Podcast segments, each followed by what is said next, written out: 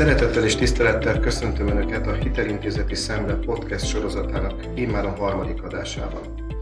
Általában akkor jelentkezünk, amikor folyóiratunk egy-egy újabb száma megjelenik. Most is örömmel számolhatunk be arról, hogy a Hitelintézeti Szemle két legújabb 2022 per 1-es, azaz tavaszi száma immáron online és nyomtatott formában egyaránt olvasható. Ebben a számban számos más érdekes publikáció mellett az adatvagyon szerepe a pénzügyi szektorban címmel jelent meg egy fontos és nagyon érdekes kérdésekkel foglalkozó tanulmány.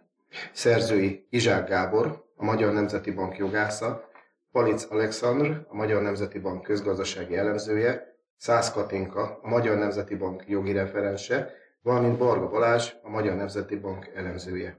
Mindannyian a jegybank makroprudenciális politika főosztályán dolgoznak.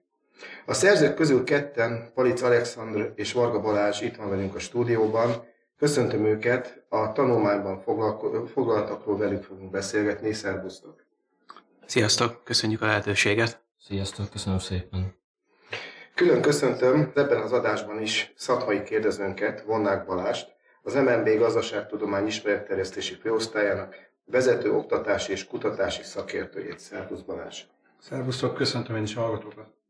Mai beszélgetésünkben azt a kérdést járjuk körbe, hogy mit jelent ma a 21. század elején az adatgazdaságra való áttérés. Mennyire vált fontos szereplőjévé az üzleti lépéseknek az információ, az adat.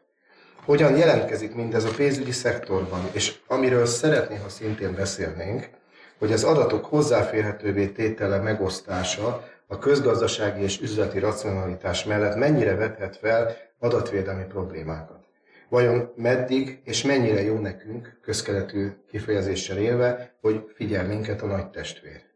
Ezen gondolatok és bevezető után átadom a szót Honnák Balázsnak, és kérem, hogy kezdje meg a beszélgetést. Cikketekben arra írtok, hogy az egyre növekvő adatvagyon felhasználása a pénzügyi szektorban minőségi javulás, minőségi ugrást okozhat. Röviden össze tudnátok foglalni, hogy mely területekre, milyen tevékenységekben jelenhet ez meg?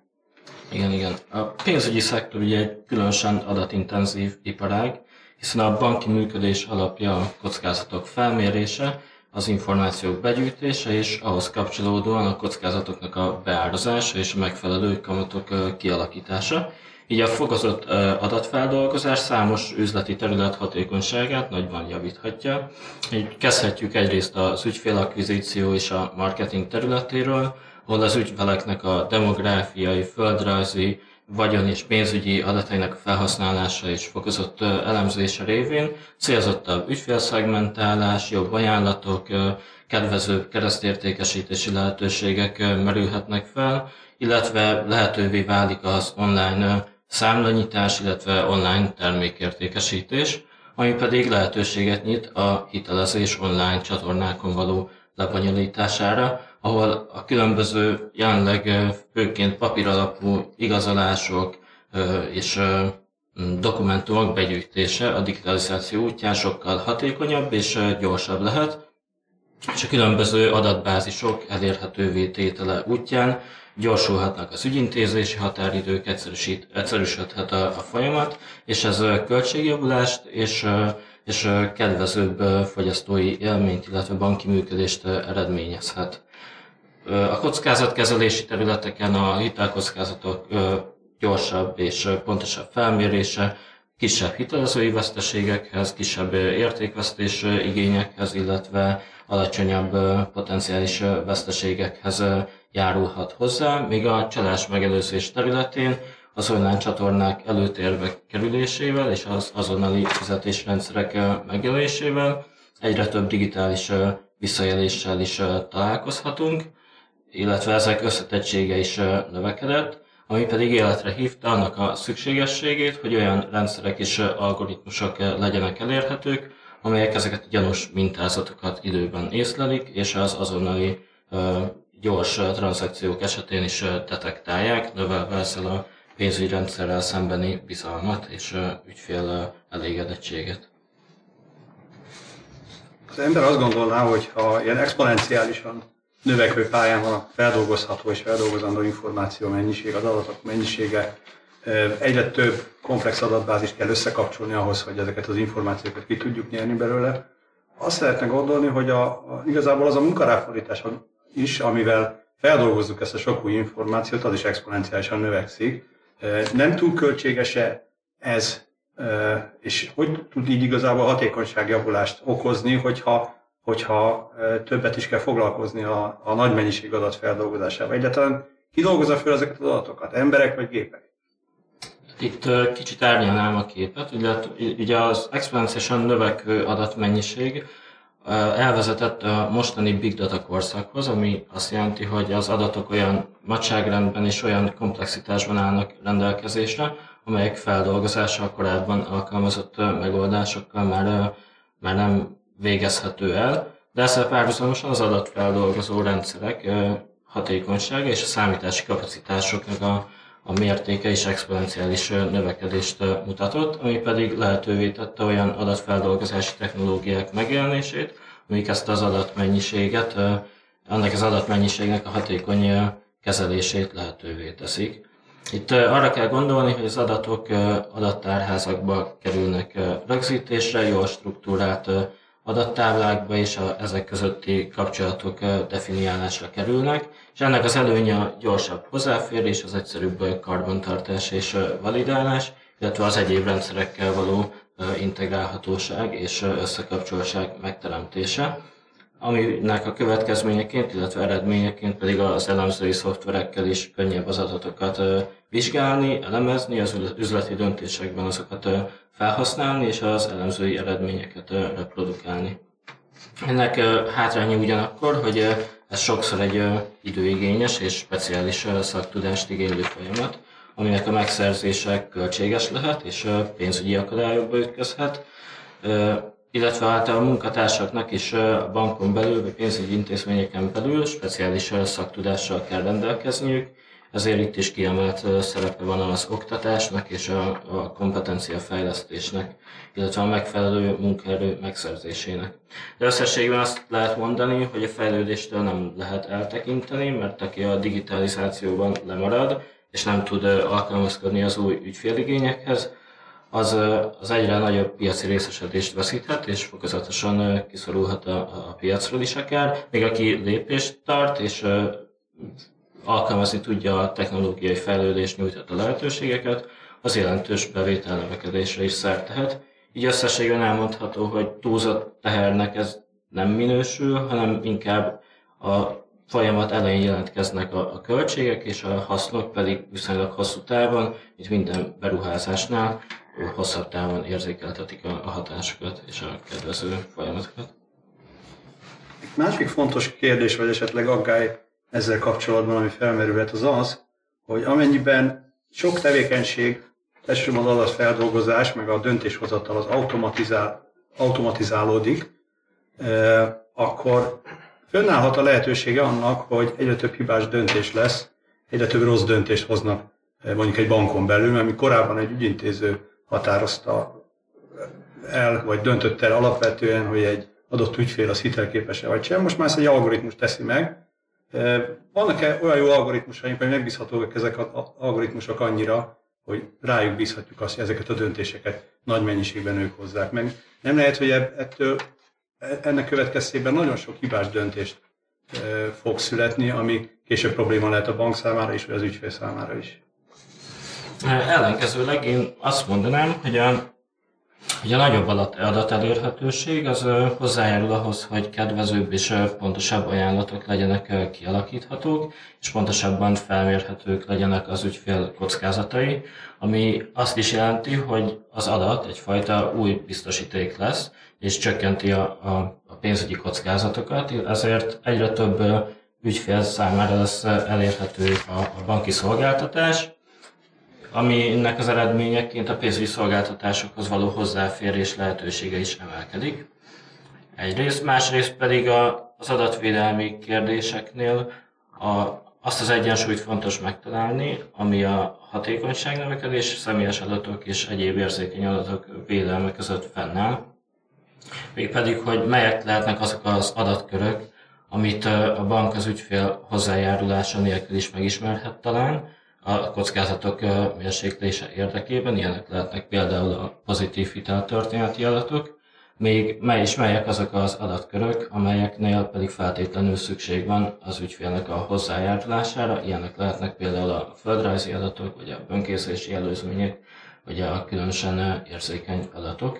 És azt is fontos megemlíteni, hogy most az EU-ban az általános adatvédelmi irányelv miatt nemzetközi szinten is kiállottan szigorú adatvédelmi előírások vannak érvényben.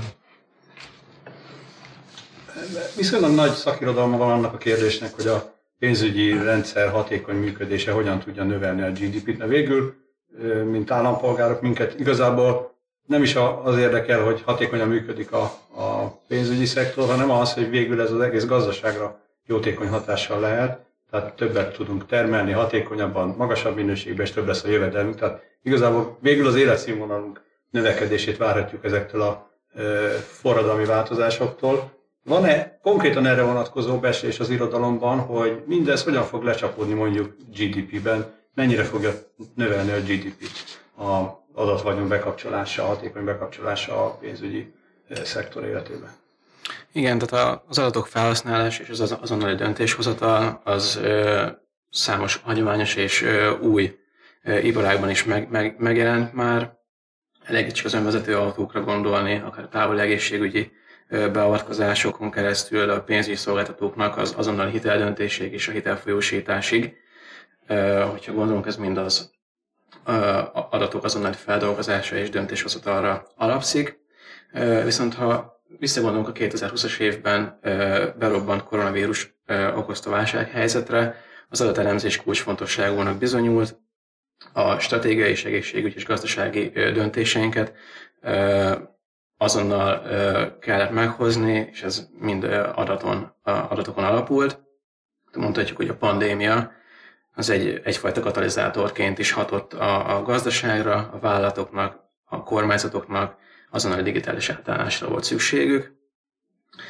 És azt is mondhatjuk, hogy a 21. században ez a gazdasági szerkezetváltás már nem csak egyfajta hatékonysági kérdés, hanem a túlélés alapfeltételévé is válik, és ilyen a kutatásunkban is azt látjuk, hogy ez mérhető GDP növekedést okozhat, az adatok nyílt hozzáférésével lehet javítani az állami és a piaci működéseket.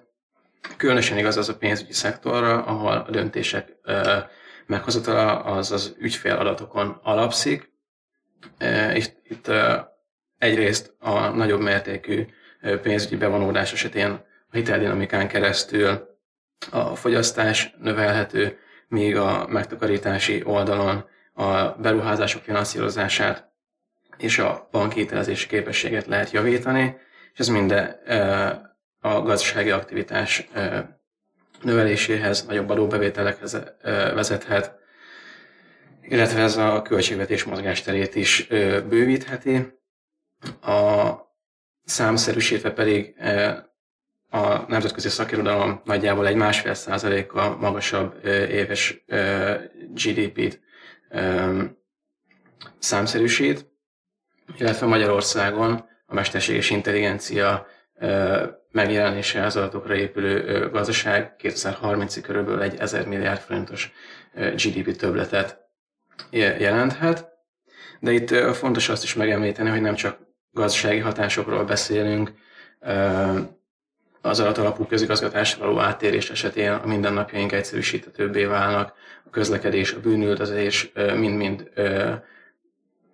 hatékonyabbá tehető, ezáltal a gazdaságunk fehérítésén keresztül fiskális tér növekedésére is lehetőség van. Hát összességében elmondhatjuk, hogy nagyobb pénzügyi stabilitást, növekvő versenyképességet és kedvezőbb makrogazdasági teljesítményt jelent az, hogyha egy adatalapú gazdaságra áttérünk, és az adatok hozzáférését biztosítjuk.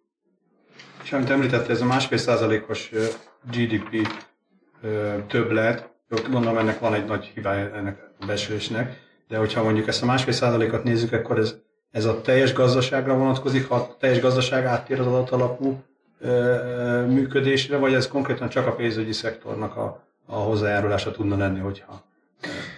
De, igen, tehát a pénzügyi szektor az egyfajta katalizátora is lehet ennek a, az adatalapú átállásnak, de szükség van mind az állami oldalról, mind a privát szférának az adatalapú áttérésére az, hogy ezt az eredményeket, ezt az eredményt el, el, el tudjuk érni és meg tudjuk valósítani.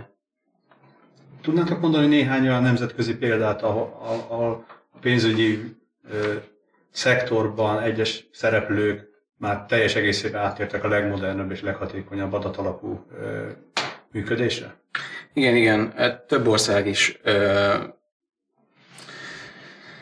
alakított már ki hosszú távú stratégiát az adatok hozzáférésének biztosítására.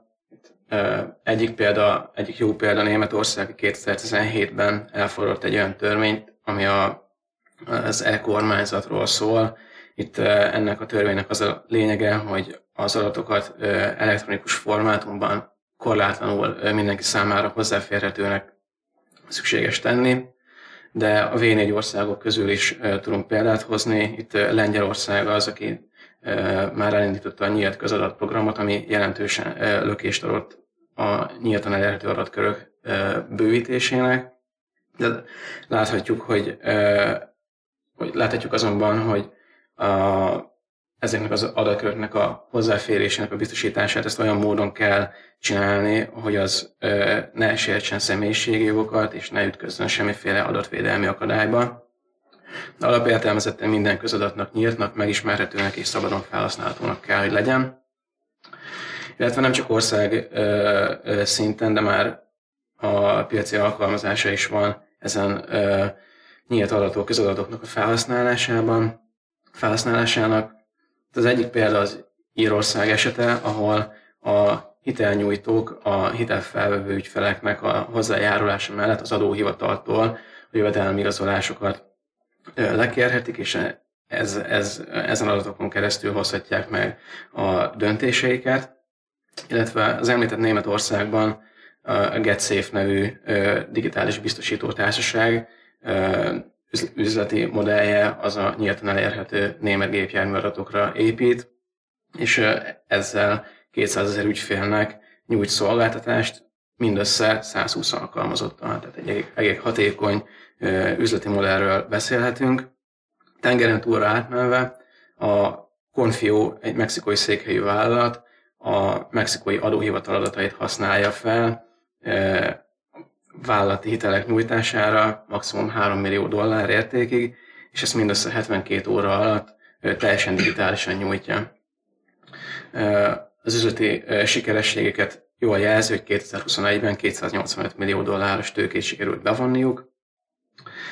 De visszatérve Európára, itt is van egy másik sikertörténet, a Klarna, ez egy svéd online e-kereskedelmi platform. Ők részletfizetési lehetőséget kínálnak az ügyfeleiknek, és azon, azon adatokat használják fel, amik elérhető számlainformációs adatok, illetve a saját platformukon lebonyolított vásárlás és tranzakciós adatok felhasználásával biztosítanak részletfizetési lehetőséget az ügyfeleknek, és hát mondhatjuk, hogy ez az áruhitelekkel és a hitelkártyákkal szemben egy igazán versenyképes szolgáltatás, amivel versenyelőnyük is keletkezett. És mi magyarok hogy állunk ezen a téren? Le vagyunk maradva a világ élvonalától, és ha igen, akkor mennyire, és mikor dolgozhatjuk ezt át? Hát mondjuk úgy, hogy van lehetőség a fejlődésre. Itt a hazai adatvagyonnak a nyílt elérhetősége hazánkban a legrosszabbak között van, Európai Uniós viszonylatban. Ez az adat elérhetőségi rangsor egyébként azt mutatja meg, hogy egy országban mennyire van nyitott adatpolitika, a nemzeti adatpor, adatportál politikai és társadalmi gazdasági hatása az mekkora. E tekintetben is egyébként a lengyel barátainktól példát vehetünk, hiszen ők a nyílt adatok elérhetőségében, ennek érettségében világviszonylatban is a második helyen helyezkednek el, míg Magyarország ezen rangsorban csupán a 39 Tehát az látható, hogy kézzelfoghatóan tudunk tenni az adatok elérhetőségének a biztosításán. Ez szükség van arra, hogy a tudás és ö, mm, oktatási cél, cél, cél a kormányzati programokat úgy lehessen indítani. És ha fókuszt a pénzügyi szektorra helyezzük, ott sem sokkal jobb a helyzet, jelentős lemaradásban vagyunk több országhoz képest is. A Lengyelországot felhozom megint példaként, míg Magyarországnak a bankrendszer digitális fejlettsége az a alkalmazkodók közé sorolható, addig a lengyel bankrendszer Európa egyik leginnovatívabb és leginnovatívabb digitális bankrendszerével büszkélkedhet. Az egyik nagy könyvvizsgáló cégnek a kutatása, alapja is, kutatása alapján is erre az eredményre jutunk, ahol azt láthattuk, hogy 10 bank közül, az első 10 bank közül 5 digitálisan legfejlettebb bank az Lengyelországból származik, míg ugyanezen listán a legfejlettebb ö, magyar bank az a 21. helyen ö, helyet foglalja el, és mint ahogy korábban említettük, a digitális fejlettség, magasabb ügyfélelményt, alacsonyabb bankolási költségeket és fejlettebb kockázatelemzést is jelentett összességében a versenyképességünk javulását hozhatná. Hogyan lehetne Magyarországon az adatok hozzáférhetőségét javítani? Ugye a pénzügyi szektorban a digitalizáció, pénzügyi szektor digitalizációjának a fejlesztését jelentősen előmozdítaná az államilag kezelt adatbázisokhoz való elektronikus hozzáférésnek a kialakítása. Ilyen lehet például a központ hitelinformációs rendszernek a kiterjesztése, vagy a NAV online kereset kimutatás fejlesztése, illetve az automatizált értékbesítési folyamatokhoz szükséges adatbázisnak a létrehozása. De a zöld célok elérését támogatóan az ingatlanok energetikai tanúsítványainak bankok általi automatikus elérhetővé tétel is egy ilyen eszköz lenne. Illetve azt fontos hangsúlyozni, hogy az adatvagyonak a megosztása az a bankok saját adatvagyonának megosztása, megosztása is hozzá tartozik.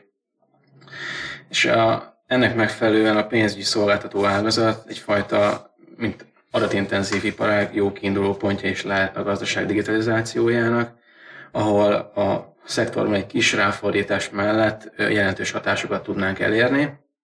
De az ügyfél is lehetne javítani a digitális fejlettségünket, a digitál, hiszen a digitális szolgáltatásokkal kapcsolatban a bizalmatlanság elég magas.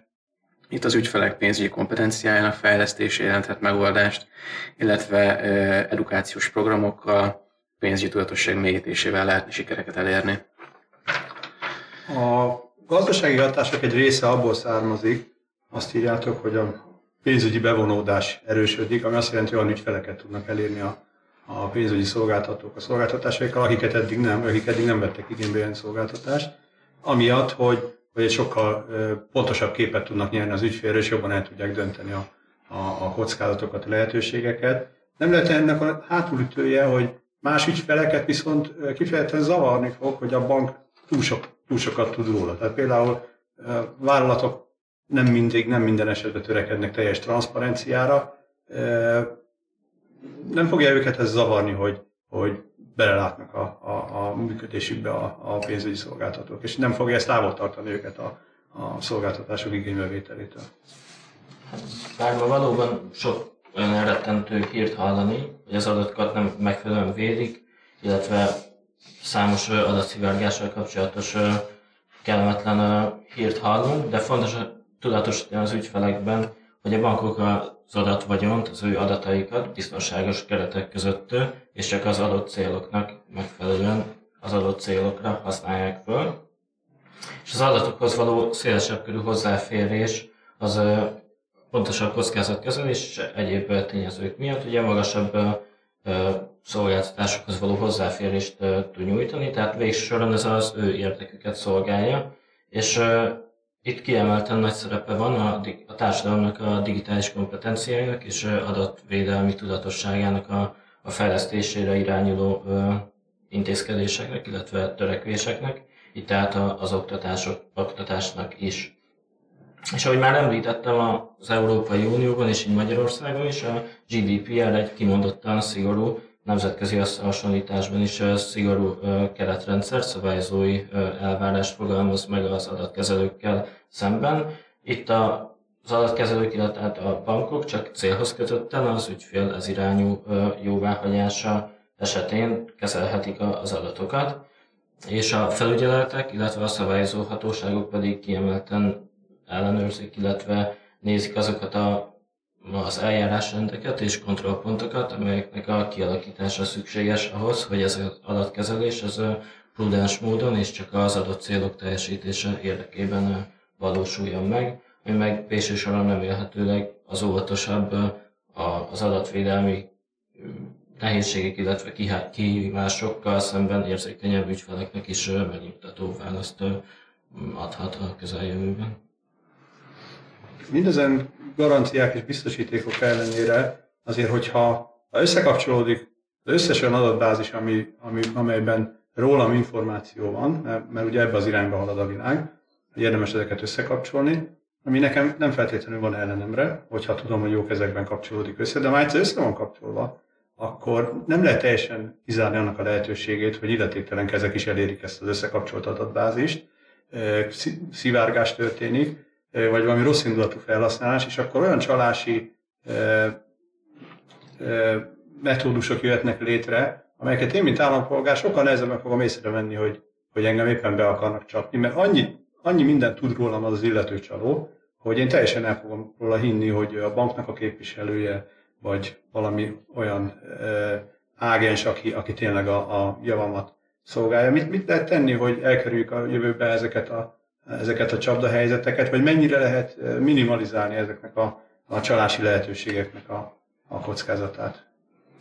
Hát itt kiemelt szerepe van a, egyrészt a, az adatvédelmi tudatosságnak, illetve másrészt pedig a szabályozó és felügyeleti ellenőrzési pontoknak, amin a kialakításán a legtöbb felügyeleti hatóság már ugye dolgozik, de emellett itt is hasznos segítséget nyújthatnak a különböző adatfeldolgozó és mesterséges intelligencián alapuló algoritmusok, amelyek észrevehetik azokat a gyanús eseteket, ami a csalásra, illetve a rossz indulatú felhasználásra jellemző lehet. Adott esetben egy illetéktelen behatolásra, lekérdezésre, vagy, vagy adatszivárgásra utaló jelet könnyebben detektálhatnak, és megtehetik a szükséges intézkedéseket az erre felhatalmazott szakemberek.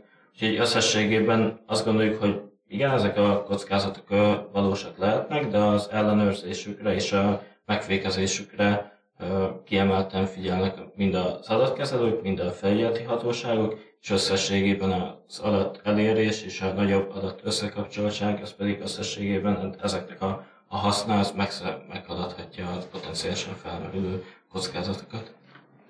Akkor azt hiszem megnyugodtam, tehát akkor nekünk nem kell félni állampolgároknak, hogy itt majd jobban ki leszünk szolgáltatva a jövőben a, a csalóknak, akik mindent tudnak rólunk, ugye?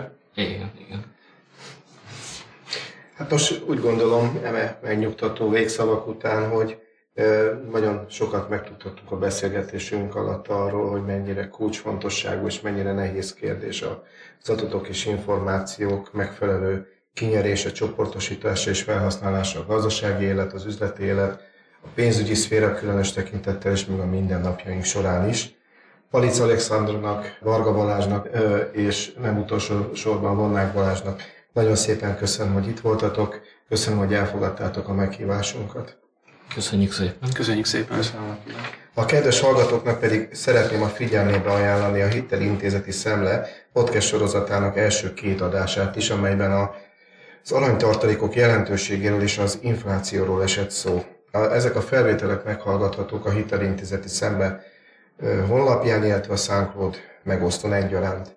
Szintén szeretném ajánlani az MNB podcast sorozatát, amelynek egyes adásai, az egyes adásai a jegybank honlapján is elérhetők. Kérem, hogy kísérjék figyelemmel folyóiratunkat, az egyes számokhoz készített jövőbeni podcast adásainkat, és köszönöm, hogy velünk voltak, köszönöm a figyelmüket, köszönjük, és találkozunk legközelebb is. Az adásban elhangzottak a beszélgetésben résztvevők saját véleményét tükrözik, amely nem feltétlenül egyezik a Magyar Nemzeti Bank véleményével, így azok nem tekinthetőek jegybanki álláspontnak.